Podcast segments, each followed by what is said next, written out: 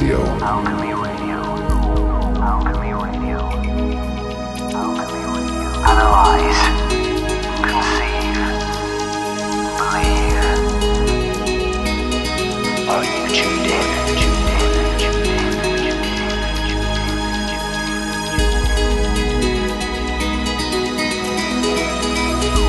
Hello and welcome to Alchemy Radio, the home of the open mind. Thank you for tuning in. Hopefully you enjoy the show and the variety of eye and ear opening guests that we bring to you as regularly as we possibly can. We're currently free, completely non-profit and available on demand from alchemyradio.net and iTunes. And our listenership is increasing all the time, which brings its own problems. The main one being that we can't actually afford to bring you as many shows as we would like because of the costs and bandwidth restrictions that are involved there.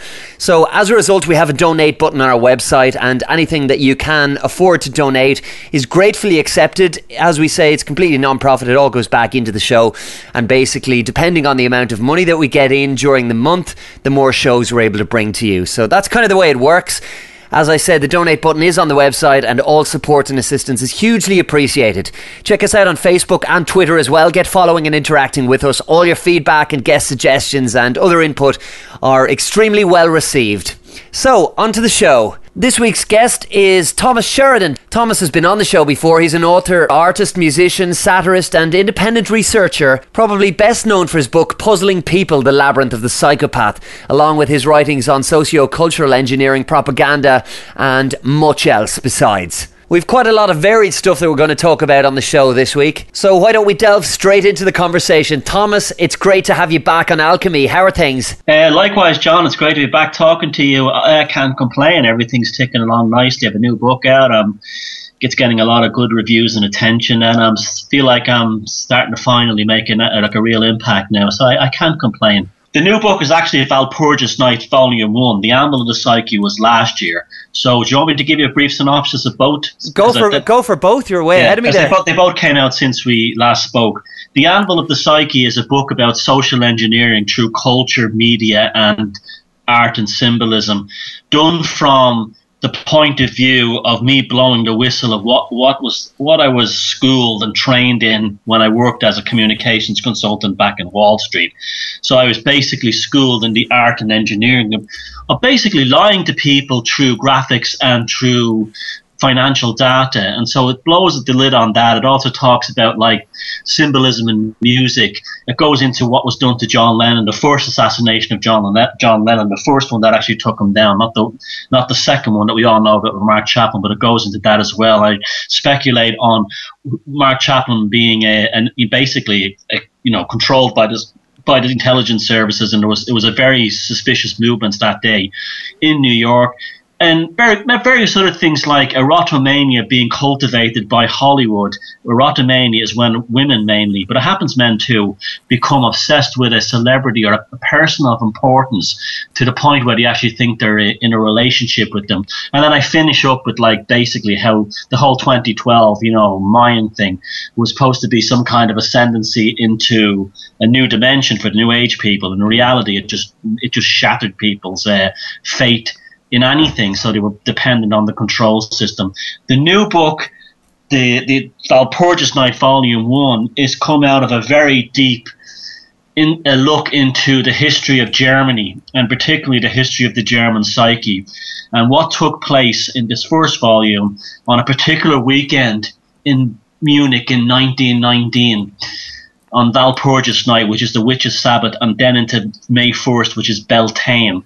Uh, basically, an incredible psyop was performed in that city that weekend, and it had cast a shadow all over Europe ever since. And it led to, it was a culmination, culmination of what uh, various European occult societies and think tanks had basically been planning for a long time, but had seized the opportunity. On top of that, there were some very real, and I know people may not believe this, but it's true, occult forces working within Germany, such as the Thule Society, who are basically running a kind of a magical empire out of the the Four Seasons Hotel in downtown Munich, with the, with the, with the actual intention of generating a Germanic Christ, which actually happened a few weeks later when Adolf Hitler walked in the door.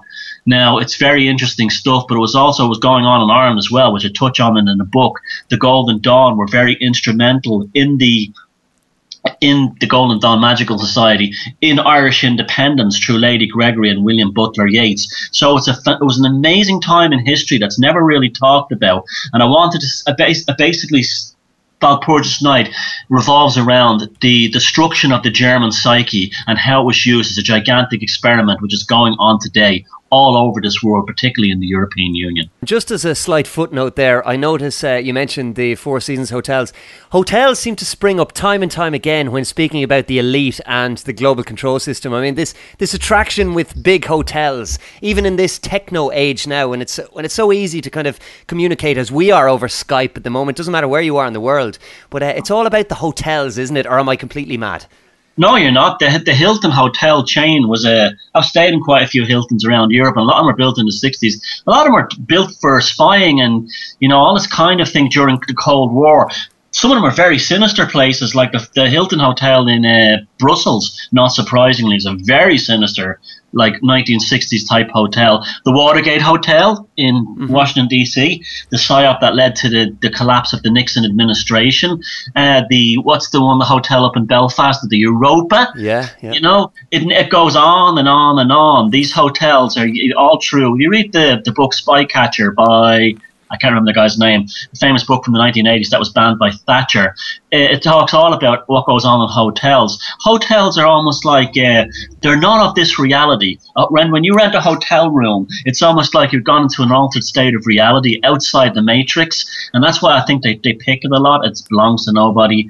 You know, it belongs to the hotel company. It doesn't belong to the people who actually are in there. And hotels are very interesting. There's almost like an occult an occult uh, aspect to hotels which has yet to be explored, but it is real. Yeah, and that book, Spike Spycatcher, very, very interesting read for anyone who's interested. It's Peter Wright, who was the uh, former the MI6 yeah. I think Paul Greengrass had something to do with that as well. Um, yeah. Who many people will know from the Hollywood movie business. But uh, the books have been really well received, of course, and they've led to, uh, well, I suppose, a number of different tangents for you as well. And you've You've managed to tie, in many of the interviews I've heard you speak on recently, Thomas, you've managed to tie all these seemingly different pieces of the puzzle together for the first time. And uh, one very, very interesting one for me, and it's one I've been kind of observing and had suspicions about for quite a while, but you really crystallized it for me, was the Russell Brand PSYOP. Now, I know when the name Russell Brand is mentioned, people are going to scream at us and they're going to say, but I mean, he's the Messiah, he's the hero, he's this, that, and the other. Let's talk about him for a little while and the purple pill, as you call it. What's the significance of Russell Brand in the whole control system as you see it? He's the Pied Piper of the alternative movement to swing people who are just waking up back into the control system. That's his purpose. They began it in two. See, well, here's an interesting one. In 2012, we heard a lot of sort of like stuff within the alternative movement, conspiracy movement, that there was going to be a false flag take place at the London Olympics in 2012 at the opening ceremony, and it was all kinds of like nonsense thrown out there about a bomb, a nuke would go off, or a, an alien invasion would happen, and so forth.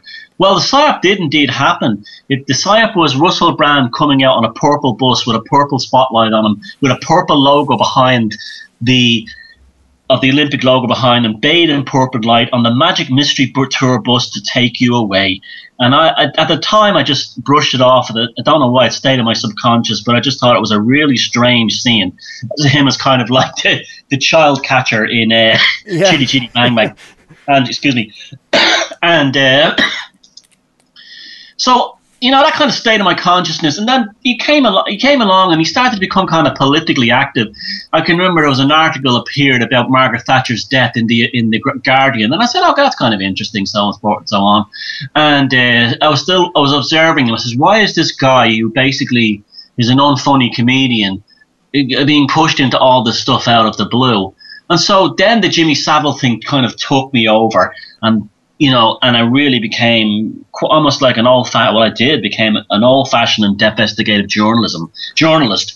I even went to spots in England like Hebden Bridge, where I believe Savile actually murdered a 16, 14 year old girl and threw her body in the canal. And I became quite convinced that Savile was a serial killer. And, and, and I saw rumblings within the media that were kind of pointing in this direction as the depravity of Savile came out more and more. But I'm very piecemeal and all about paedophilia. And I said to myself, you know, they're going to create a false flag to distract from this. Mm. Now I, I said, but it's not in my head. I said it's not going to be, it's not going to be a bomb or a, or a virus or anything like that. It's going to be a false flag of the psyche of the mind.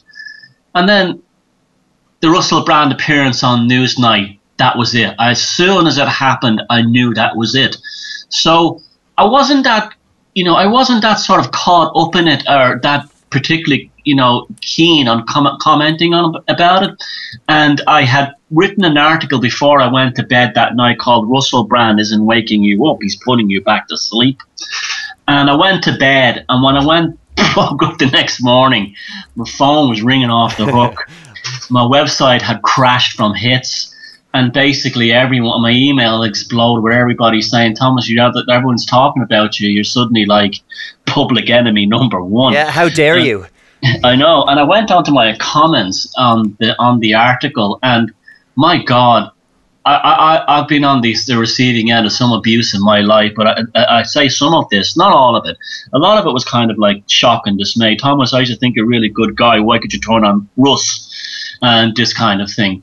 And well, some of them were psychotic to the point where they were quite frightening. We are talking about like Mark Chapman level, like of uh, I've actually saved these comments for that reason.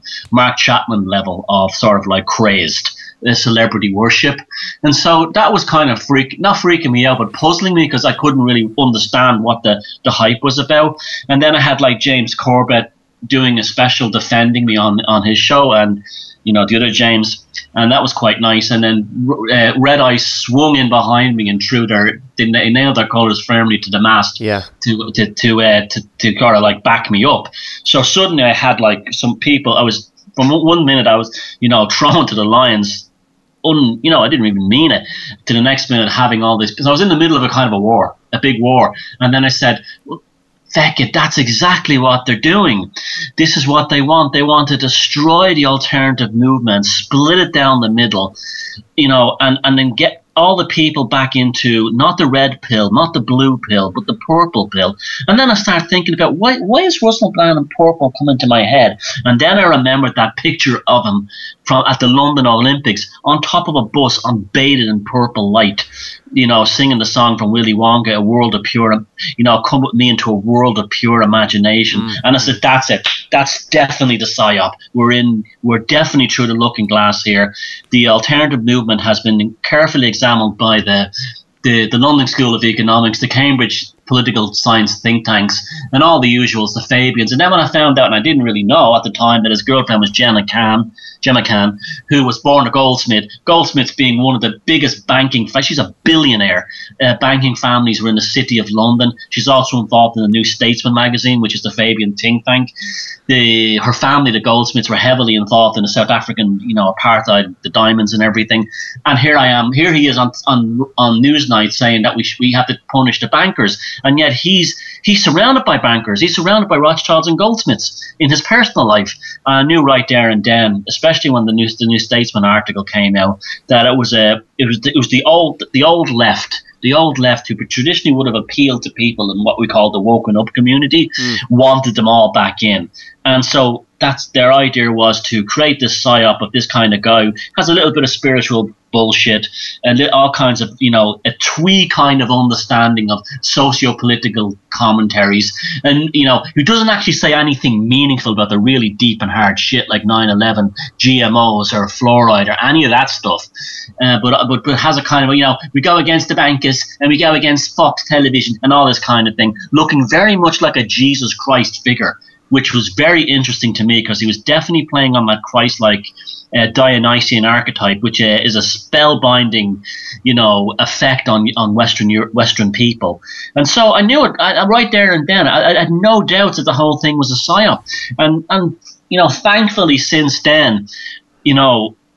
Here, you want to hear something amazing? On the day I published that article, I lost nearly 100 people from my Facebook friends list nearly a hundred people who call themselves truthers and awake and mm. they make fun of sheeple and all this kind of thing because they were all they were all caught up in the messianic hysteria of the of the Messiah complex of Russell Brand and we're swallowing the purple pill wholesale. We're joining Facebook groups that were called, you know, Russell Brand for Prime Minister, even though he said no, don't, no one should vote.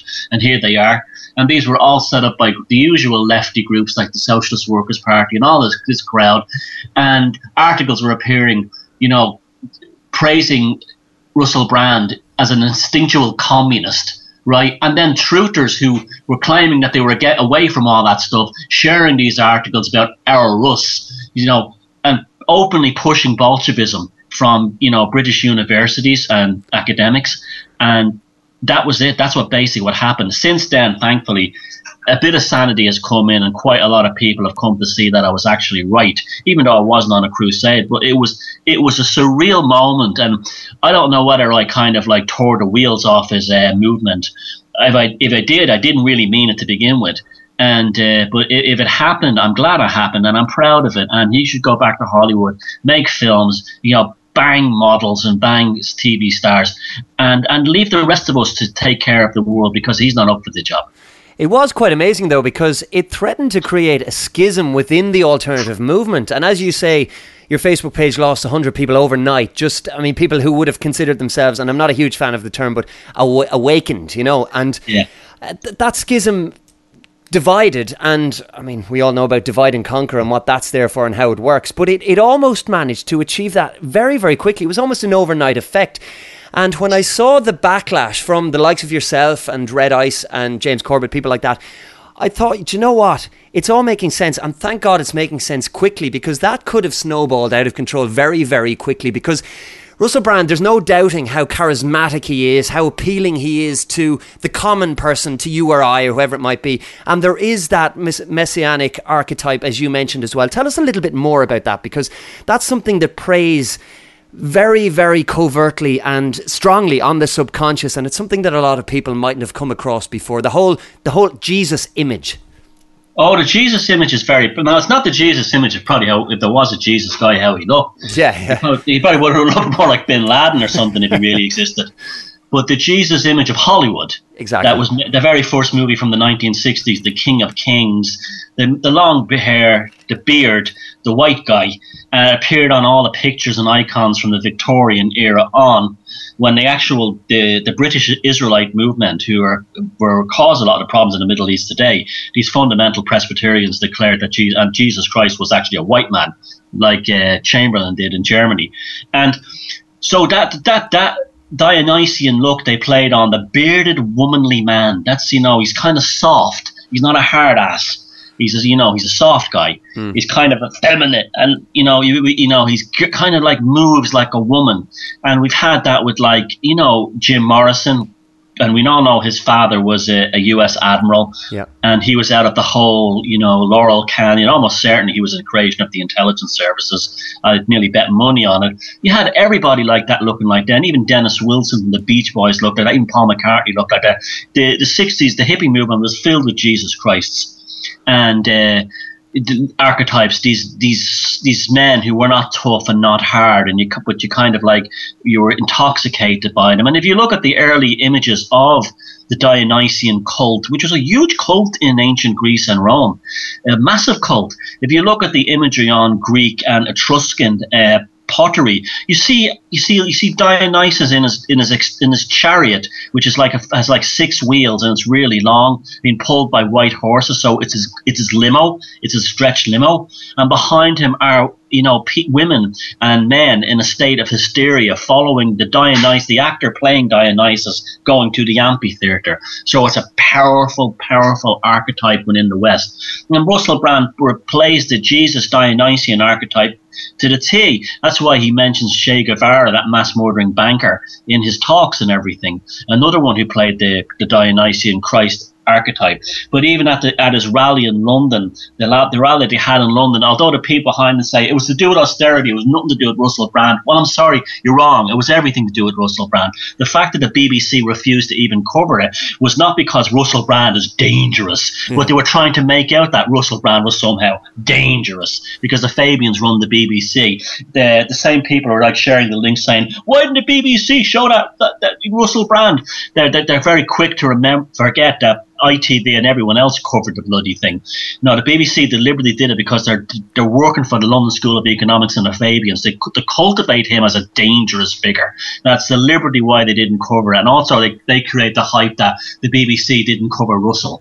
Now, when he was standing on stage, he changed a t-shirt, he put a t-shirt on from a fireman or something, and he actually stopped with his shirt off and held his hands out and extended them like he was crucified.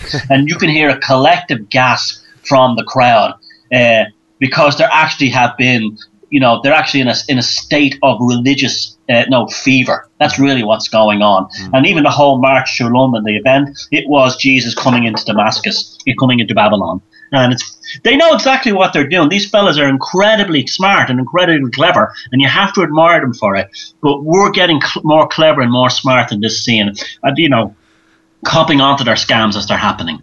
I think you're dead right. And one of the interesting things again about Russell Brand, when you actually scratch between the surface and you don't have to do that much scratching to get below the surface, I think, what has he actually said? Uh, the only thing he's actually advocated is basically a, a pseudo communist socialist egalitarian system, which doesn't change anything per se. It's just a, a, changing of the guard, if you like. It's this this whole kind of smoked salmon socialism yeah. um, that seems to appeal to a lot of people until they actually look at what it is. Do people really think that socialism is preferable to capitalism, or what do they think? Because to my mind, none of it is preferable to any of it. It's all a load of bullshit. Well, when I was younger, I actually I felt that sign up because I actually believed that because I was working class that socialism was for the working class. Mm. It isn't. When you start looking at it, it's just a scientific system of control in society. It's an economic system at the end of the day. That's why banks and big corporations love it. That's why the Nazis were called the National Socialists because all these massive companies like IG Farben and Krupps and Bayer and Siemens, they all love the idea of having massive government contracts that they didn't have to bid on. So, uh, you know, the government just provides the massive corporations with contracts uh, the banks are given contracts, and they then they never have to worry about fighting for business from customers because they got a guaranteed contracts, and that's why these corporations love socialism. And uh, the same thing with governments; it's all run to a science. It's a very scientific thing. You know, how many people, old people, do we have to let die this year to free up room in hospitals? You know, anyone who's lived under socialism, and they'll tell you it's two things: it's either poverty, austerity all the time, as it was in the UK under socialism and a few other countries, or it's just a crap way to live, as it was in Sweden. It's terribly boring. Life has no magic. It has no mystery. You live your life according to a plan. And that was another thing I noticed on Facebook. All these people were sharing these memes now from Denmark. I'm a Danish teacher. I make so much money and get so much days off a year. And like you, you go to Denmark, and people in Denmark will tell you the same thing. It's like the bloody TED people recently saying that Ireland was like the best country in the world. Well, you tell that to most Irish people, they laugh at you. Well, exactly. they're, they're doing the same thing with Scandinavian socialism. The Scandinavians would laugh at you. I think so. And for anyone who wants to delve a little bit deeper in there, um, Henrik and Red Ice have done a very good, interesting series on what it actually is like to be Scandinavian, to be in Scandinavia, and I suppose the uh, the wool that has been pulled over everybody's eyes globally with regard to the uh, well the, the social system that exists there, because it's certainly not all that it appears to be on the outside looking in. Well, I go to Scandinavia a lot, especially Norway, on speaking tours and stuff, and you know, there was the big thing was that they were they, they had problems with alcohol, which they did. But when you see the people in Scandinavia, now all the alcoholism problem has all been replaced by SSRIs. Well, you never hear about that what a lot of it comes back to, Thomas, um, maybe you'll agree with this, is dependence on the control system. I mean, if, if you're involved in a control system, you need people to be dependent on you. That's where you get your control and your power from. And if people are getting a little bit antsy, as I think a lot of people have been over the last decade or maybe a little bit longer, and it is threatening to reach ahead, and hopefully it will, but what do you do? Well, I think you have to dress it up again and to keep people dependent on the control system, offer some kind of an alternative that eventually gets you back to the same point. And I think that's essentially what Russell Brand has been advocating. Let's just change things ever so slightly. You can all follow me instead of the big bad bankers, and you won't even notice that you're returned to the place from whence you started. Precisely. Revolution back from where you came. And that's it's it's such an important point to stress all this because it's just it, it, it, he says nothing new. He only tells the alternative people the truth is what they already know, mm. right?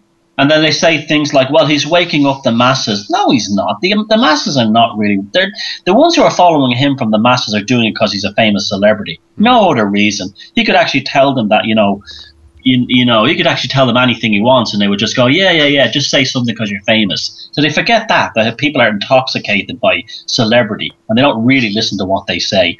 And the other aspect is, there's no change. He just wants to get back to where they were, and he's serving the bankers, and he's not he's not doing anything. And here's an important one: they want you in the control system wants you to protest.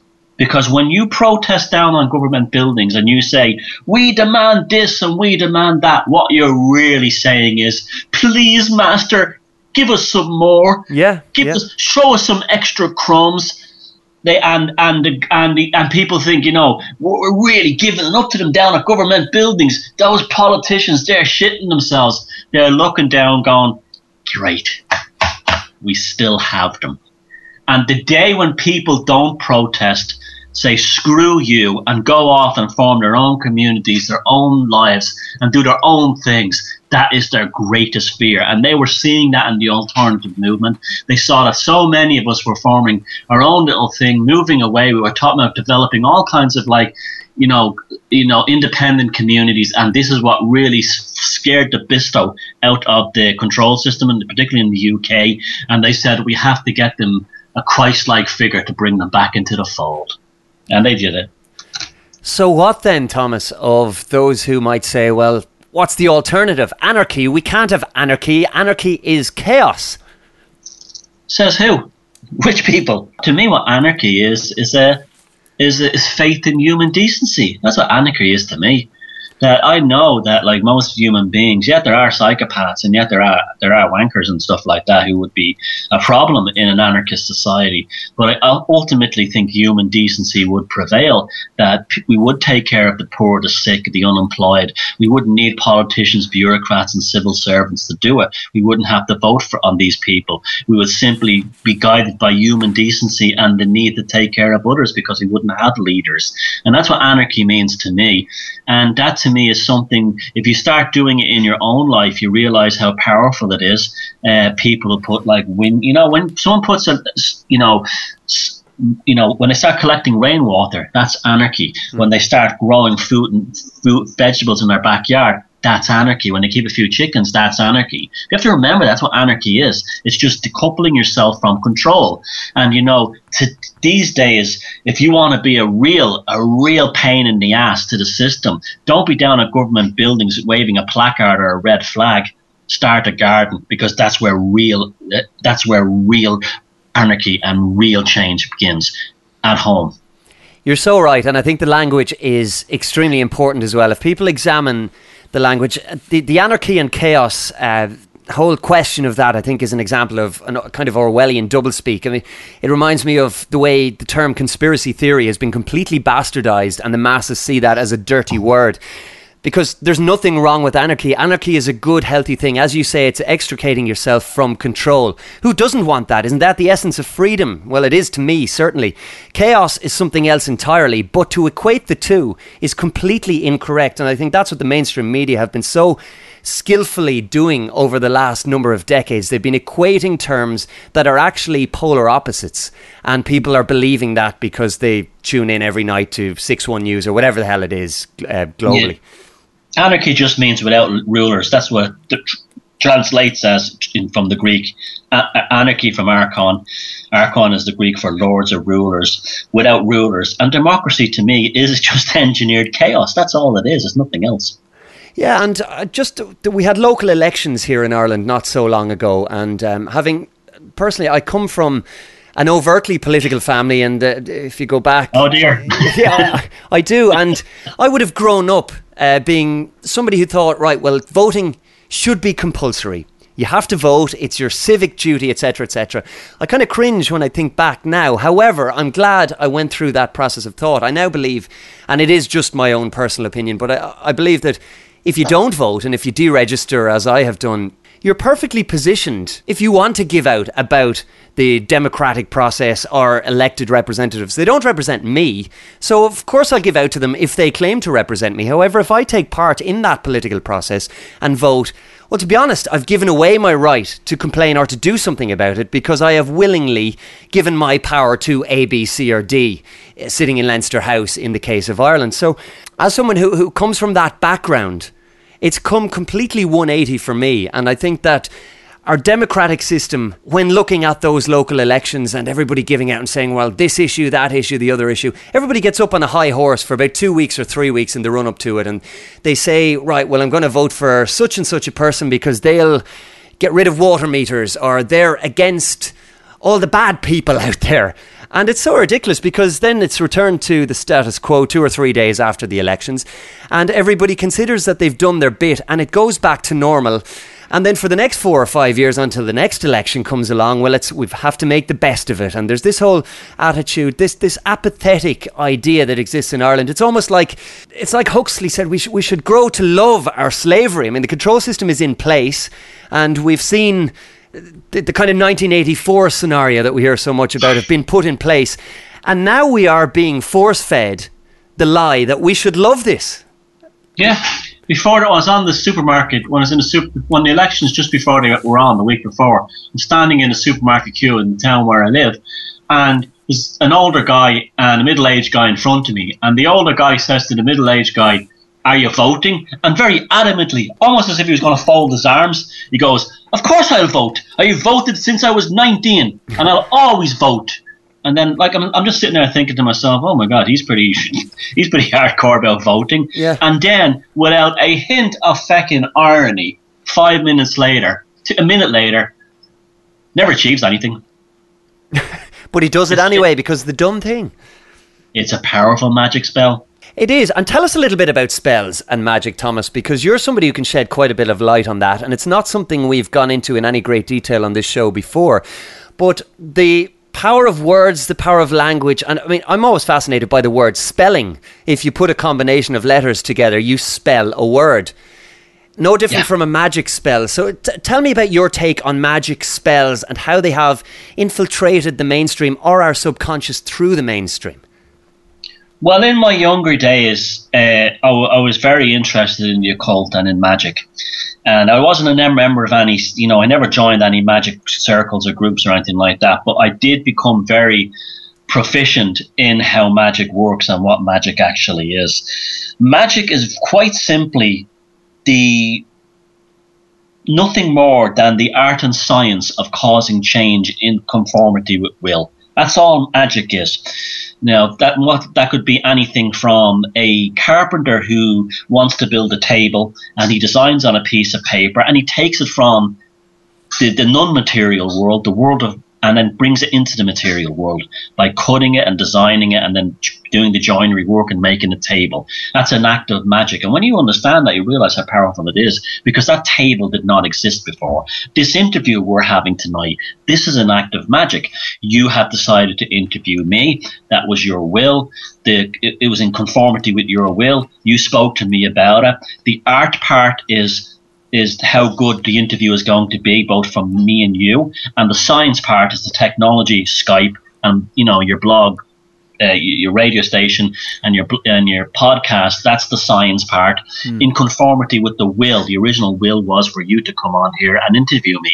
That's all magic is. Now you can take that to extreme lengths, and you can have rituals, but all the rituals do is they control and they focus the force of the will. In my new book, Walpurgis Night, I talk a lot about that. How Nazi rituals were like the Nuremberg rallies were about forcing the will of the German people into a into a spectacular, almost like consciousness bullet. And that's what magic is. That's all it is. Now, a magic spell is can be anything from a manifesto, a political manifesto. It can be a play. It can be a satire to make fun of somebody. It can be a piece of music that changes a person's emotions and makes them do something, like a love song that gets you a girl, that's an act of magic. If you write a song, a love song to a girl or a poem, and you and she and she falls in love with you, you put her under the spell of your words, and that's what that is. And the French word grimoire is the origin uh, is is the origin of grammar, and the same thing. It's a magical incantation, a charm whatever. And we're, this is used on us all the time. And the idea of this is, if you want to look at it scientifically, is it rewires our neural pathways into kind of feedback loops that we cannot escape from. So that man that was standing in the uh, in the supermarket who said, "Of course I'll vote," and then said it doesn't change anything. Well, he's been spellbound, and that's it to, to think that he has to vote, he must vote, and he will vote. Confirmation bias, and if you go into neuroscience, it has actually changed his brain, and he that he can't get out of that. That's why we say to, that's why it's so hard to wake people up by grabbing them and saying, "Listen, you've got to understand about GMO and fluoride." It doesn't happen that way. We have to use magic back like in Ireland, what Aisling, she doesn't know, maybe she does, but Aisling Fitzgibbon, who's doing the girl against fluoride, the girl against fluoride is an act of magic. Mm. She's using magic to get to make the point about fluoride, rather than you know making talking about it or going on, you know, doing. She's she's using her own their PR is that kind of a magic. And that even I'm using magic in my work, and you use magic when you're doing DJing, and we all use magic. But these, these these people at the top are very, very they're the only ones who admit it. They tell the rest of us that magic is not real, or it's Harry Potter or some nonsense like that. But they're using it on us all the time. For instance, corporate logos are sigils. You know, that's what a sigil is, nothing more than it's you take all the you say you have a word and you want a product or whatever and you want to concentrate your will on that word or on the effect. So say you want to write down i want to be a millionaire you write that out then you remove all the vowels all the repeating letters and the letters that are left together you then try to under a state of extreme concentration force them down into into a sh- uh, into a graphical design that looks very much like electronic schematic. I've just published an article about that on my blog, and you forced your will into that logo and then you put that logo out there. And that what happens that is, is that targets the subconscious of people. And that's what all these corporate logos are from the mcdonald's logo and that's why they use the eye in the pyramid everywhere. These are all these are magical sigils and magical spells. And we are we are under the we are under the control of, of, of magicians. I know that sounds crazy to people, but that's what Edward Bernays, Sigmund Freud's Freud's grandson was. He was a great magician. That's what people like Richard Wagner was, who wrote those operas that changed the German consciousness. He was a phenomenal musician using sound. He used stagecraft. He used lighting techniques. When you go to a concert, you're being spellbound. You're being you're being magically changed. The same in stand-up comedies. Comedy is an, an incredibly powerful form of magic, and so that's what magic is: the changing of the conformity of your will or my will in conformity in my in the sorry the changing of of the bringing into reality of something in conformity with my will as an art and a science, meaning that there's there's specific processes in order to achieve what you want in this magic, and the art is how good how good you are at it. But some people are better than others. For instance, a really good mus- composer like Richard Wagner was very good at it, but someone who's not an unknown composer wouldn't be. Simple as that. That's all it is. Yeah, and I think you've condensed the whole idea there very, very well and quite eloquently as well. Personally, I'm fascinated by symbolism and would be quite familiar with what you speak of there. I've I've always kind of looked at, for example, the eye in the pyramid and stuff like that. And a lot of people think, oh, it's the Illuminati, it's bad. And I, am of the belief, and maybe you'll have an opinion of this on this yourself. I've no doubt you will, Thomas. But I'm of the belief that it's not the symbols that are bad; it's the intent behind them, and it's how they're used. I think there is a force, or as you say, a spell that can be cast. And I mean, if your intent is good, you've good witches, you've bad witches in mythology and folklore and in kids' stories as well. And I think so much of it is to do with the intent. And if your intent is positive, well, then you can use that power for good. It's all about what you want to do with something. But if you don't know what you're doing, well, then of course it becomes the remit of somebody else. And this seems to be an occult or hidden knowledge that has been passed down through aeons and aeons to a certain select few, i.e., those within the, the power control structure or grid and it has been kept from the rest of us. And I think it's only now that this information is starting to become available through the alternative media for the first time. Well, people in the alternative media who say, or not media, but in the alternative movement, who say, "Ooh, the, the, the all-seeing eye, I'm afraid of it." They don't look at it; it's bad, it's an evil symbol. They've automatically fallen under the spell. Mm. The ones who say, "Screw it," it's just an, an, a, triangle with an eye in the middle. Yeah. They're the ones who've broken the spell. And there's a reason why they use both the eye and both the triangle. They actually go to ancient magic back to Paleolithic times when our ancestors lived in caves and did cave art.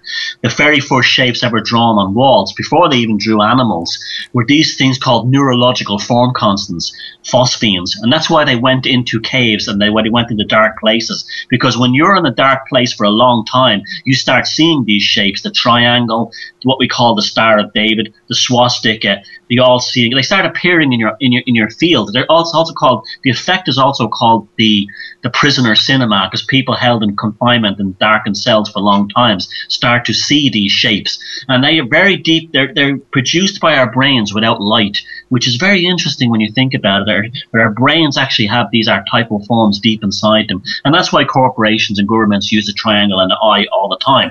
Now, it's the effect that you have on that, how you respond to it, is really how the magic works. For instance, when I see a swastika, I don't go, oh, National Socialism. I'm aware the swastika was not only National Socialism, but it was also the Vedic symbol of the sun. You can see it all over the world in every kind of like artwork and design going back thousands of years. There are even swastikas that look just like the Nazi swastika on synagogues in ancient Palestine that go back thousands of years, a thousand years.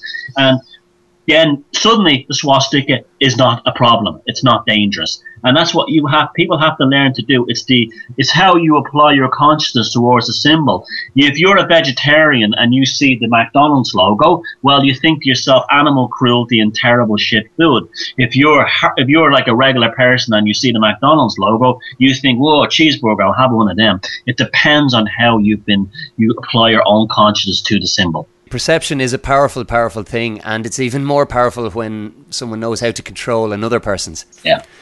And they, uh, boy, they know us.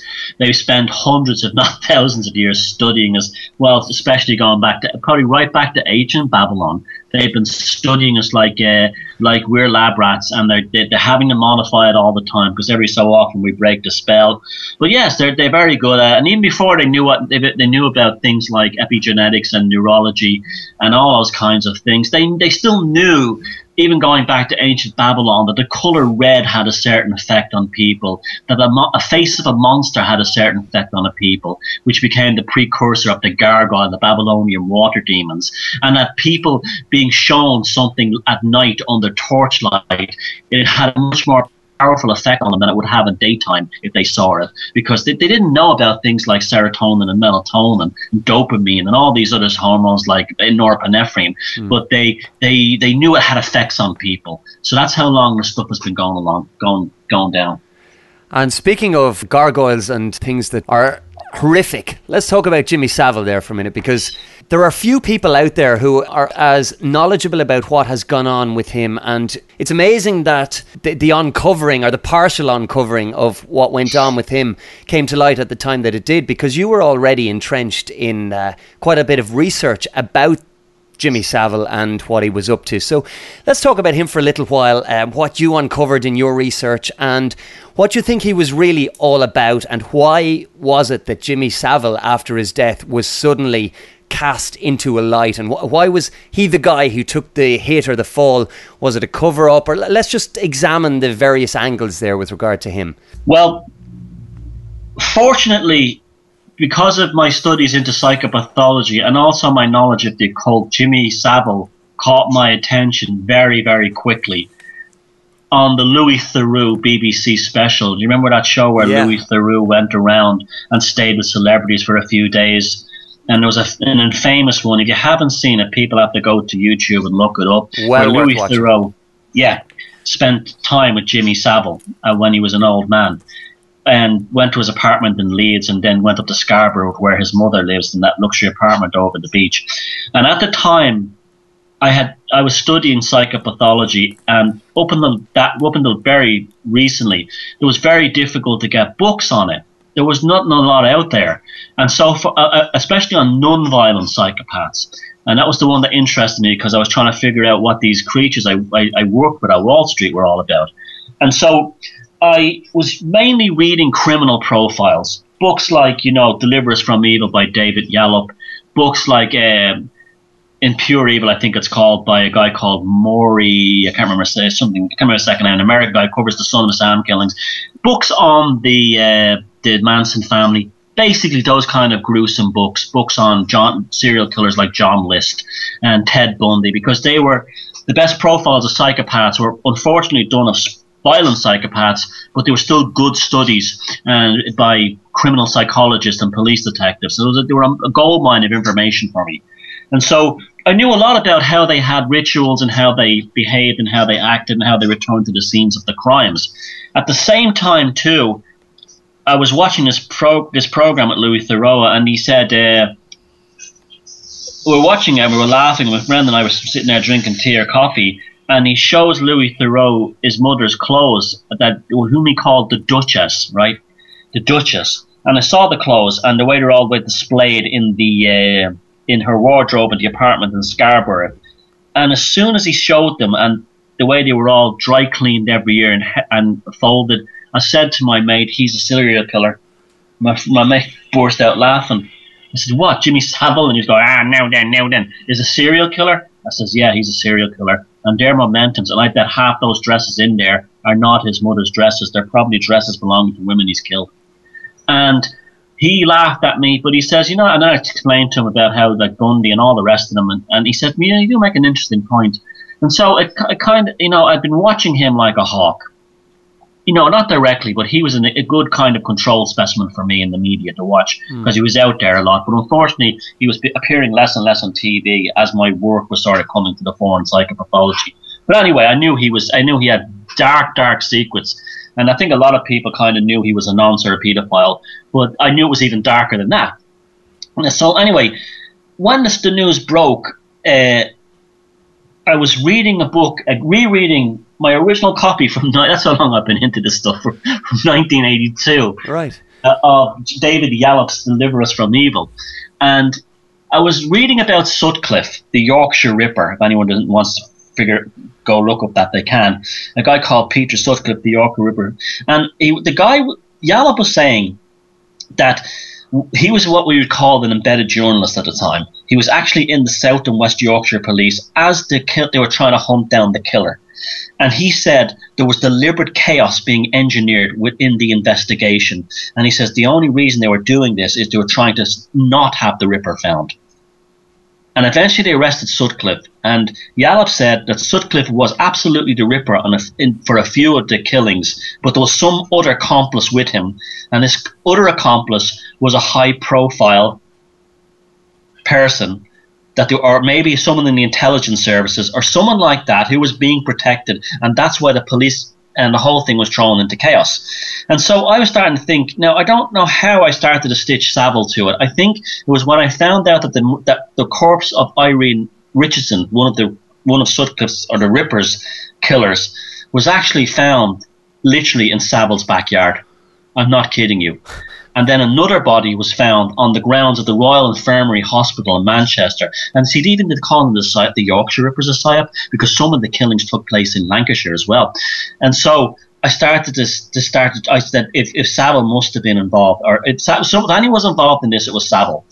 And I also knew Savile was a magician because all those terms he used, like jingle jangle, they're all magical spells. He has his magical chair on Jim will fix it, abracadabra, alakadabra. All these are all magical spells. And he, he had the jewelry he wore look like amulets to me. They didn't look like regular jewelry. And the, he obviously had a wand, which is, was a cigar, the, the focus as well had tremendous political power, and these people, and I can tell you for a fact that the British royal family are actually Germans, and, they, and all these German royalties are very, very connected into something I call black Hexen, Hexen paganism, mm-hmm. which is the black magic of Germany, and this permeates all the royal families and all the elites in Europe. And he was up there with them, and he, he had OBEs, MBs, and a bloody knighthood while the investigation was going on. And then the Daily Mirror released a photograph of him Savile inside Broadmoor prison with Sutcliffe introducing him to the boxer Frank Bruno, and I went, bingo, that's it. Savile was definitely an accomplice with uh, with with Sutcliffe. I, and I, I'd stake my reputation on it, and I still stake my reputation on it.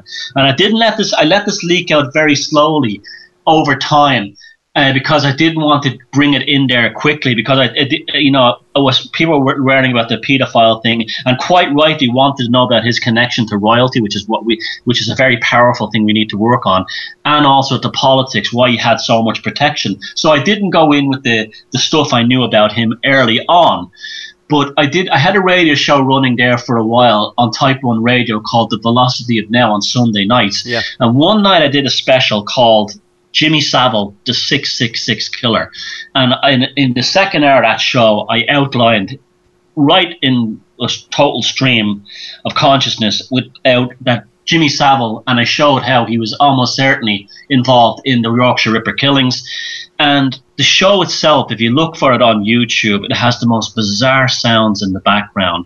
In fact, whenever I mention his name, these weird kind of sounds appear, and people have done analysis on it. The next day after I did the show, I lost all my internet. I called out the guy from from Telecom Air uh, from Eircom. He came out. He took the internet box off the wall, and the circuitry inside the box was fried, as if it had been hit by a strike of lightning. So I definitely had you know, people you don't want, want to believe this, folks, but there is magical and dark and other kinds of forces in the world outside human forces that we don't that people don't know about. But I definitely had touched on the the dark side of the of the the control grid and the the, the basically the the forces behind it are, I believe, are not actually human uh, to a certain degree. And I, you know, but I, I'd really taken it down. The show instantly, it was the highest rated show on the program that night. It actually blew open, blew open the the, the, the program. It's the show got it's got thousands of hits on YouTube, and it people suddenly were like, ah, you know, Thomas, it's a phenomenal piece of work you've done, but you haven't you know, it, it, was Savile really a serial killer? And in the weeks and months ever since, we've heard stories about Savile was involved in the murder of a child at one home.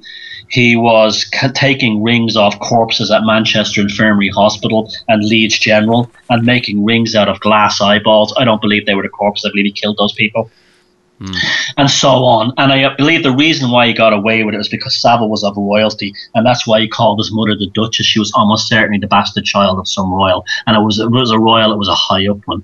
The Jimmy Savile is one of the darkest stories we will ever hear in our lives, and it's amazing that we're we're alive to hear about it.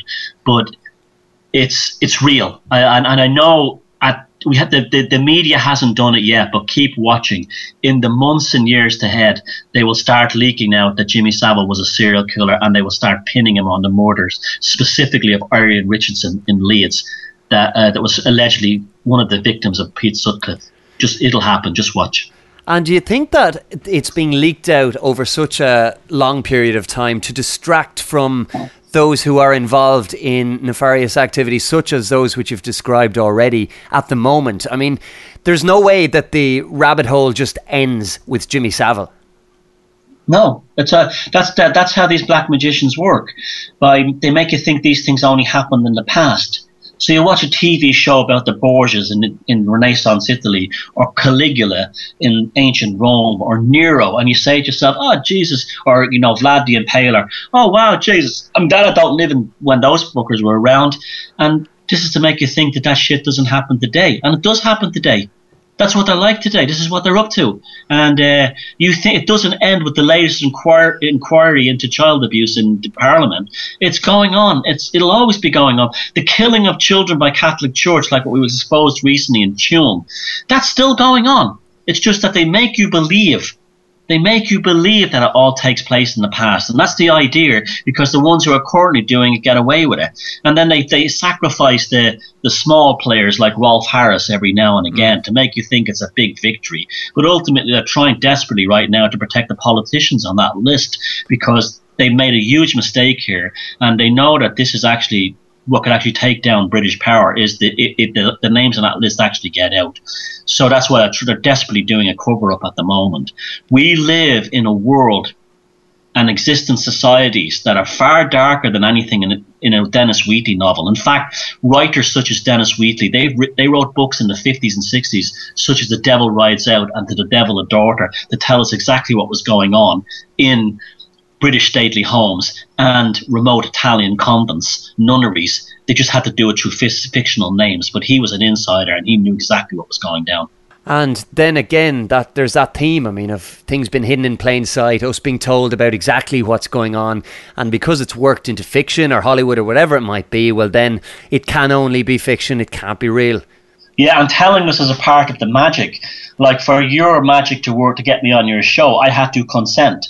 So therefore, if I, if I, if I was consenting now to be on this show, and then you had something and you decided to tear me apart, you couldn't say to me, I, I did it, but I did it against my will. Mm. I willingly chose to be on this show, and that's why they blow the whistle through books like Dennis Wheatley's books and all kinds of other things. There's all kinds of movies that blow the whistle and everything else. So they can, and and they they'll often show us things or hint at things before they do them. Uh, Cameron is currently going on about viruses and Ebola and stuff like that, and that's how when it happens, they this is how their sorcery works. This is how this black hex and paganism works. That you have to be told. This is why Dr- Dracula Dracula always knocks on the door and asks to be allowed in. He has to be invited in. The devil has to be invited in. Otherwise, you can't. You, you, you then you you forfeited your right to to saying I was taken by surprise. No, you were brought in. This is why we all have to learn magic. We all have to learn wordplay. We all have to learn what they're doing because us with neuro linguistic programming. We have to learn these things because we're the only thing that's making keeping them in power is our acquiescence to their to their you know their pathological drive, and the the best weapon we have against them is our refusal. Absolutely, and it's a source of great frustration for me as somebody who studies the law. Um, in, in depth and have done for quite a number of years now, but choose not to practice it in terms of uh, the, way the system would tell us we should practice it. I, I just, I've decided many years ago to use the law to help myself and uh, to use it against the control system per se. But that's a story for another day. But the language of law is a very interesting thing because it's another example of spells and how they can be cast and how the language of law, which is known as legalese, can mean something completely different to the words that we use on an everyday basis. For example, the word understand, most people would take that to mean comprehend, whereas in legalese it means to stand under, in other words, to consent to something. And I think it's another, uh, it's, it's an everyday example of the magic that you're talking about that I think many people will possibly be able to relate to. And I think it ties in extremely well with what you've been speaking about for the last 15 or 20 minutes. And if people want to put that into practice themselves, eh, consent comes in there again. For example, if everybody decided, huge issue, or certainly a huge issue coming up to the local elections here in Ireland, was water meters. There are smart meters being installed as we speak all over the country against the will of 99.99% of the population. However, if that 99.99% of the population stood up and said, no, we don't consent to this, well, there's very little that those looking to install the meters could do about it. And it comes back, I think, Thomas, to what we were talking about uh, the distractions and the Orwell versus. Um, Aldous Huxley kind of, uh, you know, like let, let's kill them with entertainment type yeah. attitude. So can you extend on that or expand on that a little bit in the context of magic and consent? Because you've spoken about what they both are, but how can people then turn those spells on their heads, break the spells, and use their own spells to not consent? Because everybody's terrified. Yeah. Well, how this, how legalese and mercantile law and all the all these other magic spells became into the world of bureaucracy was predominantly through people who were hired by royal courts in order to do it. I'm talking about everyone from Weishaupt in Germany with the Bavarian Illuminati. I'm talking about like Christopher Marlowe.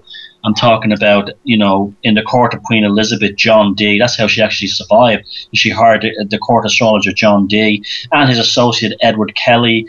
You're talking about people like Rudolph II of Bohemia and so on. These people were the ones who incorporated, they were using magic within the court system. And then when society began changing more towards bureaucracy, they then changed it into legalese language, bureaucratic language, mercantile law, and all these other kinds of things. And all, but they still followed the same rules that were laid down by the court magicians in that consent had to be approved of or, or consent consent or access had to be granted by the by the querent, and so this this is where all that came from. Now, how do people not do that? Well, this you know we have various movements out there doing it, uh, such as you know the people who are doing their own like Freeman movement, sovereigns, and all these kinds of things. I'm not fully convinced by a lot of that stuff, but that's okay. I'm, i encourage people to try anything they can do to fight for their sovereignty. Go ahead, but the main one is is to not engage in the system in the first place.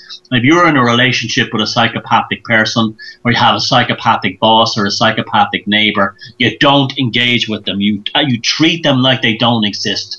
And when you do that, you find that it kind of dissipates their energy and they vanish from you. Well, the same thing is the system as well.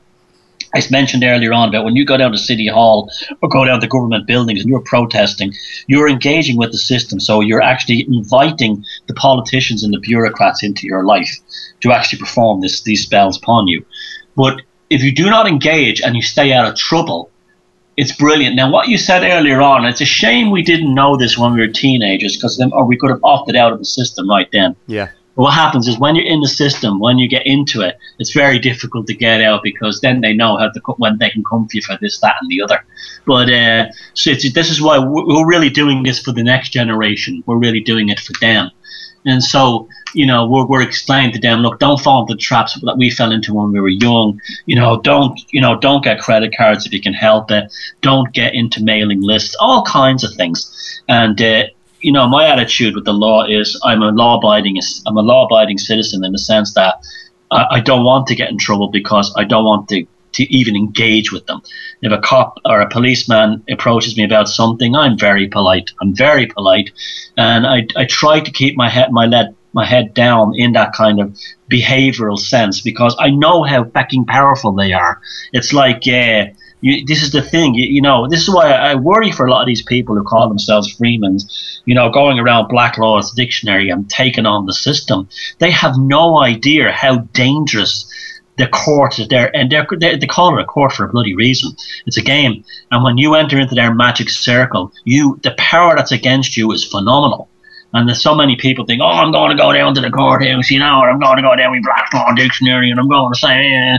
oh yeah, yeah, yeah. Let's let's see how you how long you last mm. in, in, that you know when you're in that in that den in that pit of lions. So you have to be very careful. You do these things piecemeal, and you don't make a hero of yourself, and you don't bring attention to yourself in that way. That's how you do it. And then losing your fear is an important one as well. That's a big one. And you have to sort of like getting rid of the TV and not reading the newspaper. Stage one of that. Get get rid of that bloody TV. Don't watch it. Get off the Sky signal. Just pull your aerial or your satellite dish off your wall or digital transmitter, whatever the fuck it is now, and get it, get away from that, and don't buy newspapers. And that's the end of it. And then you're really down on your path to freedom because you're not being hit by these sigils and these magical spells 24 seven. That's destroying your consciousness. And you know, it's got to the point now where I'm so I've been so free of it that to me, when I hear something like a radio debate show here in Ireland, like Pat Kenny or or any of them, Joe Duffy, I, I, I'm not. I don't even understand what I'm actually hearing, or, or, or it's it's completely nonsensical to me.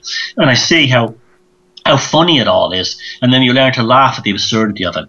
And then when you laugh at the absurdity, my God, is that a, is that freedom? That's why I'm a big proponent of comedy and satire because that's the most powerful magic of all. The thing is to not be afraid, but don't don't be a hero, don't be a fool, and run out there and destroy your life by trying to say I'm going to take on a control grid as a freeman or all this kind of thing. Don't do it. Just be be stealth. Be like be like a ninja.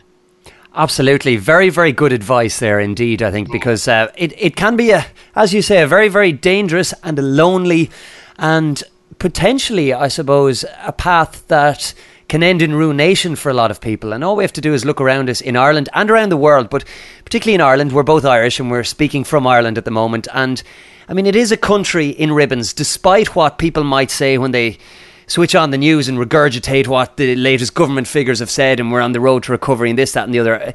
The, the only road to recovery, as far as I'm concerned, is the road to personal recovery, and it's what I choose to do for myself and the people around me. You mentioned a couple of practical examples earlier on, such as starting a garden, turning off the TV, not listening to the news, those kind of things, they're, they're so empowering. They're such positive things. You free up time, you free up energy, and you allow yourself then to choose your own path as opposed to a number of preordained paths that have been set out, let's face it, since the time we were knee high to a grasshopper. I always remember um, be, being in school and getting career guidance, heavy use of inverted commas there, and being told, right, here's what you should do, John, because here's what you are good at. I remember sitting there and saying to the career guidance teacher, well, I don't want to do those things. I don't care if I'm good at them. I don't want to do them. I'd be utterly bored, and as a result, I'm not going to do them. And of course, that resulted in detentions and visits to the headmaster for being insubordinate and cheeky and this, this, that, and the other. But I mean, the minute I broke free of the education system, I did exactly what it is I wanted to do, and I've continued to do that. And despite so many naysayers saying to me, well, you're not going to make enough money to get by, and you won't be able to do this, that, and the other, I've been able to do everything I've wanted to do. And I think the minute you detach yourself from something, money being a good example, or um, a belief system is another one, and money is just a belief system, but the minute you detach yourself, that freedom allows you to gain whatever it is you need to gain to get by. And how much do we actually need? I mean, that's for each individual to decide themselves. But freedom is a word that has been completely bastardized to my mind, and people equate it with uh, the the Obama administration, for example, and all these things that are the opposite to freedom. Again, we spoke about Russell Brand at length. Russell Brand isn't espousing freedom. He's espousing the exact opposite. Only we can decide to be free and make that choice for ourselves and do something about it for ourselves. And then if there are enough of us, that's when the tipping point is point is reached and a society can change, I think. That's absolutely 100% true. I, I, am not affected by the Irish recession because I wasn't affected by the Irish boom. Well, there I you was go. living, I was living the frugal, the frugal lifestyle back then that I do now. I didn't do stupid things like you know get a deck or take out a massive loan. I didn't do anything crazy like that, or you know, drinking bottles of expensive wine every night or going out to eat in posh restaurants. I did none of that stuff. I, I lived the same way then as I do now. I'm recession proof for that reason. Didn't affect me, and I found I, I found a way to survive and live, even though I'm poor. But I'm I'm definitely not go- going to be calling up the bloody radio shows begging for some politician to save me. and people have to learn to be like that. That's how you are. You, you, you, you don't you don't have to play their game. And once you don't play their game, my God, there's a tremendous freedom in it, like you said. And that's how you do it. I, I, uh, uh, I'm not. I don't care what the government speeches are. I don't care what the, the, the, the unemployment rate is. I mean, I don't care. I'm not interested because it doesn't affect me because I, I'm outside that magic circle. I'm doing my own thing and I'm in my own world. And uh, that's the end of it. Does that mean I'm selfish and I don't care about people who are suffering? Does bloody does well not. I actually do care about the people who are suffering. But I don't want to actually go down there to government buildings and help them protest to get themselves into more government stuff. I want to help those people walk that first step to the road to salvation by realizing that they don't need the government. Exactly. Why would we go to the same people who have caused the problem to look for the solution? It's the whole He- Hegelian dialectic, which is, I mean, it's epidemic in Western society, certainly at the moment. I mean, it's it's another form of false flag. Yeah. Well, like I get so many people here in Ireland, and we're still, unfortunately, in the scene here, we're still in Ireland. So many people are still caught up in the idea of protesting and all that. And I get so many people saying, "Oh, Thomas, you're so well known. Why don't you come down to us to this government building at that government, at this protest or that protest?" You never do anything like that in Ireland, and that's because I say because firstly, it achieves nothing, and secondly, I, there's nothing I want from those bastards. That's the end of it. Exactly. We spoke about water meters a little bit earlier on, and my approach to that was slightly different. I, I'm I'm based in Carlow, which is near Dublin, and at the moment there's all kinds of chaos, to use that word again, going on in various different housing estates, and there are pitched battles with the Gardaí as Yeah. the the Irish water installers try to install the meters, and people. To my mind, rightly don't want them installed, but I totally disagree with the some of the methods being used. I mean, I decided a long time ago there was nobody going to install a water meter. So when they came around to my house, I simply politely declined. And I think because of the approach that I used, and I treated the people who had come to do their job with respect, they left me alone. And they really did. They left me alone. They skipped my house and moved on to the next one. And I think that's the approach that people need to think because protesting doesn't get any, anybody anywhere. I looked at, at some of the. Uh, some of the media surrounding what's going on in li- in my locality, the local media over the last couple of days, and basically the locals have been turned against the protesters by the media because of the method methods that they've used. And again, there's that spell that the media casts over people. Mm. So while everybody might agree in principle that they don't want the water meters installed, by and large because of the methods and the way that they are, that, that, that spell is then cast on everybody else, they actually end up supporting the very people who are the ones enslaving them, to use that term and to, to, to maybe misuse the term. So I think approach has a huge amount to do with it. And I really agree with your attitude and the decisions that you make to just step outside of it. Don't look to the very same people who are causing a problem to solve it for you. Because by God, they're not going to do it. Is it in their interests? Of course not. It stands to reason that they're going to do the opposite. Yeah, you're only going to prolong the prolong the defeat. Exactly. And uh, you know, you know, my attitude is I don't have a they haven't they haven't put a water meter in my my plate my gaff yet. If it hap- it doesn't matter if it happens or not. I just bought a uh, a rainwater tank which I'm putting on the roof, and I'm going to start collecting rainwater and using it for non-drinking water. So for my electric shower, my washing machine, and that kind of thing, and all that kind of water. So immediately, that's not going to cost me any. That's going to be nature. I live in the west of Ireland where it pisses rain all the time. there we go, anarchy. I'll just take it from the sky, and uh, that I'm I'm handy with DIY, and lots of people are. If you don't know anybody, you can you don't know how to do it. You can learn it yourself, but that's what I'm going to do. And if I end up paying water charges through the water meter, they'll be significantly lower because I'll be collecting water from the sky. Exactly. There's that self empowerment in action. Um, there's something I wanted to touch on, Thomas, which I've heard you speak about in the past, and it's something that I've noticed for many years now, but it seems to be really ramped up in the last kind of 12 months. And that's the war between men and women. Again, we're going back to the media. This, this media created divide between men and women. It's reached epidemic proportions to my mind. I mean, you turn on the TV and you see this this imagery which describes a man as being stupid and a woman as being bitchy and you, you've all these stereotypes and all these I don't even know what to call them at times but they're just complete nonsense. But what I have noticed running alongside this is that they this again this spell seems to be working. There are so many people you, you see the the rise of this ridiculous feminist movement and I, that's not to say that I'm against um, women and them being having parity with men and this kind of thing. Do you know what I mean? It, it's we we are different inherently, and there are many differences between us that should be acknowledged as opposed to being brushed under the carpet. And I'm not for any of these kind of movements, but why do you think that the media is espousing this battle or this war between men and women, and why are they doing it so overtly at the moment? to destroy the family because the family and the bond, the nat- the bond between a man and a woman is as powerful as between a you know a, a proper bond between a man and a woman, a healthy bond between a man and a woman is as powerful as the bond between a mother and her child, mm. and they're terrified of it, and that's why they've always sought to destroy it. Why do you think when the people got off the trains? The deportation trains at the at the Nazi camps. The first thing they did was they sent the women one way and the men the other way. That was so easy to break up the bond between families and the kids another way, and that was what that was all about. They're destroying them. They, if, the woman if the woman has no man to protect them, what happens is, and it's it's been sh- scientifically shown by true people like Milgram and stuff, that the woman starts to see the state or the or the authority figure as the new father. That's been known for a very long time, and the man because he has no one to protect, his soul is broken, and he actually submits to his uh, his oppressors, and that's what they're doing. They're smashing the family up because the family is the thing that stands in, is the, the thing that stands in front of the the psychopathic control grid, and that's why they're giving these feminists so much power over men. It's not really a. It's you know people say oh it's a war against men. No, it's a war against humans, and the man is the is the the man in the family is the is the, the one that they're weak that are the, the link that they're smashing the first, and they're using feminism and everything like uh, divorce laws and all kinds of things to dis- and custody laws over children to destroy that bond, and that's why they're doing it. They don't care about women. They never did in the past.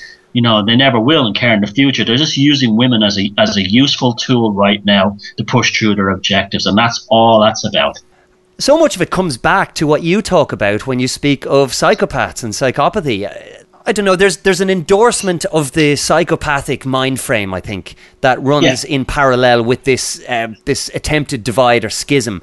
And again, that's something I would like to touch on with you because it's becoming there's a normalization of psychopathy that seems to be happening as well right now. And again, you, you look at, for example, TED talks and these kind of things, and you've you've quite a number of high pro- profile authors, and they're speaking about psychopathy as if it's a good thing or it's a tool that we can use to get what we want. Yeah, fine, we might be able to get what we want using it, but that doesn't make it a good thing. So, what are your thoughts on that, Thomas? Well, in Orwell's 1984, there's a, a, pivotal passage in it where Julia, who's pretending to be a member of the Junior Anti-Sex League, uh, which is a group devoted to the destruction of the orgasm, the removal of the orgasm from society. Now, she explains to Winston Smith the reason, the purpose of the Anti-Sex League. She said, when a man and a woman are in love or they're making love, they haven't a care in the world, and they no, they're not interested in governments, they're not interested in war, they're not interested in inflation they're so happy. And the purpose of the anti-sex league was to destroy that. And what happens is when the sex the sex instinct was damaged, it turns people crazy. This is why people in cults go crazy because the cult leader tells them they can't have sex, and so they become fanatical. And what the sex instinct, the sex instinct, and the sex energy is so bloody powerful that this is what all the marching is about, all the all the all the protesting about, all the angers about, because they're not having that sexual energy, that you know the Wilhelm Reich kind of idea of the sexual release. It's so important, and the and the loving release, and so it gets transferred into something hateful. A cult leader will use the the repression of the sex. Uh, the sex instinct in order to uh, make their, their their people more greater fanatics like they do in radical Islam and other and, and sort of flying saucer death cults in the political sense they be, they turn them into radical lesbian feminists and so on they're not getting they're not getting the sexual release and she called it sex turned sour and this is what a psychopath does in a relationship. When they get a person where they want them and they finally have them they start denying them sex. They deny them sex because they in order to control them. And that's what's happening in with the, the in the the psychopathic control grid. On one hand we're surrounded by endless pornography you know, that's like everywhere and all kinds of sexualization of, of humanity. At the same time, we have feminists who'll say someone is a ra- a man is a rapist for looking at her funny and that mm. kind of rubbish. Mm. So this is this is psychopathic. Now, creating this is called gaslighting. Gaslighting is when you change reality in order to for a psychopath changes reality in order to control their victim. That's why that's what gaslighting is. It's a clinical psychology term. And that's what's happening with the whole world at the moment. We're being gaslighted constantly by the psychopathic control grid. Now, when I first started writing the two, the two, when I first, my first book on puzzling people, my first book on psychopaths puzzling people, it hit the ground running and became a, a quite a minor sensation in a very short time and gave me a, a, very good profile in the alternative movement almost overnight. And that's because the message was so powerful because it gave people a full understanding of what we're up against and what they started to make sense both in their personal life and on you know the global and the government and everything else. And that that that that happened. And I predicted in my second book that there was now such an interest in psychopathology, particularly in the corridors of power, that they would actually now try to normalize it. They would try to normalize psychopathy. And sure enough, literally on the eve of that book being, uh, no, so literally right after that book was released, you had people like Professor Kevin Dutton, Jon Ronson, Professor James Farrell, Farrell writing books and doing talks and giving concerts and getting TV specials on Channel 4, for Christ's sake, on how being a psychopath is really a great thing. It's really a great thing because without psychopaths, we wouldn't have a great the society we have. They're the ones who defeated the Nazis. They're the ones who, who will defeat Al Qaeda. Blah blah blah blah. These are the ones who, who make the deals in business that keep the food on our table and all this. All the positive attributes of psychopathy, never not the negatives. And a lot of this comes again like the Russell Brand thing, out of the Cambridge Unicer- Political Science University research programs. And so th- they did it. They ex- word for word, exactly as I had predicted it. They did it. They norm they, they normal they began to normalize psychopathy, and it's not really working. But they tried to do it. There was an author on a person called M. E. Thomas who wrote a book called Confessions of a Psychopath, a sociopath, and she was on the Dr. Phil show la- last year, and she was quoting verbatim from my work, verbatim, word for word. And the, she, it turns out she wasn't really a sociopath or a psychopath. She was an actress who had been hired to give a fake name to write books on normalizing it. And the name she chose, everyone tells me, was a pun at me, me Thomas, M. E. Thomas, Emmy Thomas, yeah, me Thomas, yeah. Almost to have a laugh at me, and the fact that she was she was quoting from me, and the book that was a big release on a mainstream publisher was in all the shops. They took it over they co-opted it and they're using it for themselves. And I knew it would happen, but unfortunately, there's enough people out there woken up. I, I know you don't like the term, I don't either. But enough people out there in the alternative and the other community movement, and also people who've been damaged by psychopaths who are saying, no, we're not putting up with this. So they're having a hard time fighting with this one, but they're still, you know, they're still not doing everything to try and normalizing it. It's not, and they're trivializing it as well.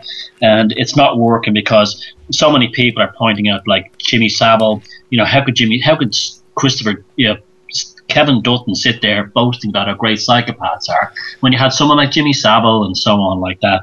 So it's uh, they're, they're having we got them on we got them. See, we should take this as compliments. People say to me, Thomas, are you not upset that Jon Ronson and the rest of them, Dutton, all basically co-opted your work and put you out of business? And I said, no, I'm delighted because we, we, we, we got them running again. We, we had them on the run, and we, it shows how de- how you know how how rattled and scared we can get make them very easily. And so uh, they're going.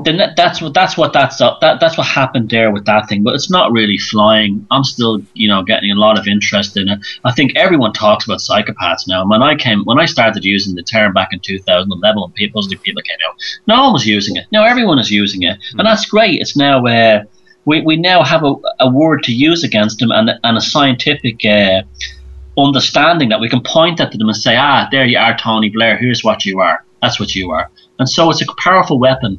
But they did they did try and co-opt it, but it's not working. Yeah, and it, it is a powerful weapon. I remember when we spoke first, which is almost two years ago on this show. Not many people from my immediate peer group would have necessarily understood the term psychopath. I mean, it was always Alfred Hitchcock's Psycho in the Shower is no. what the term meant to them. Whereas fast forward now, two years, and I have friends of mine who will actively remove people from their lives because they see them as psychopaths. And that, I mean, that's what you spoke about. I mean, my first real exposure to it was through the work that you were doing. And you spoke about that. And it's amazing just to see how that has actually infiltrated into the conscious minds of people as opposed to the subconscious, and how people are now using the tools that you kind of first brought to light in an active and a proactive way to improve their lives. And I know I certainly took the advice that you gave me back then with regard to a particular individual who was taking up a huge amount of my life, both working and otherwise, and quite frankly, removed him from the picture overnight. And it's amazing how that freed up my positive energy and allowed me to do things. And it was only after I did that that, that I realized the power of a psychopath and what they can actually do in terms of draining everything around you, whether it's aura or energy or whatever term people want to use. They're, they're free to use their own terms. But it's just amazing that power. And when you get that power back, you can use it for yourself and in a positive way. And I have to say, if more and more people are exposed to the work that you've done, whether it's through Emmy Thomas or Jon Ronson or anybody else, well, it's a good thing because a lot of people seem to be able to disseminate that disseminate that information for themselves, in my experience, and use it properly as it should be used. So it's credit to you and the work that you're doing that that's happening. I think. Well, thanks very much for that, John. It's uh, it's it's white magic. We we we're creating white magic here. You're creating white magic on your show. I created white magic with the psychopath thing and uh, we, we, we, we can it just it gives it should give us a lot of encouragement. And I, I love when I hear people saying to me oh I had this business partner or this ex-husband that was like I got rid of him because of your work and I now have all the energy to be creative and enjoy my life. And I, I love when I hear that. So thank you for that. And it's proof that like a nobody like me a guy from Ballymun can actually write a, a book, uh, you know, that's uh, put it out there, and it can change. It can change a lot of people's lives. And I'm not special. I'm not the greatest. I'm not someone special, but I can tell you, if I can do it, anyone can do it. So everyone else needs to get out there and start doing this stuff themselves. Absolutely. I couldn't agree more. And tell us about the books and your website and stuff like that as well, Thomas, so people can find out more for themselves. My website is thomassheridanarts.com. My books are Puzzling People, Defeat the Demons, The Anvil of the Psyche, and the new book Walpurgis Night they're all available through my web sh- my website. There's a little button up there that says bookshop, and they're also available on Amazon, and you can get them at any bookshop as well don't have them in stock. You can often order them. So it's like they're they're out there. They're easy to get. I tried to keep the prices down as much as possible so they're accessible to everyone. And that's just basically it. And I'll continue doing that.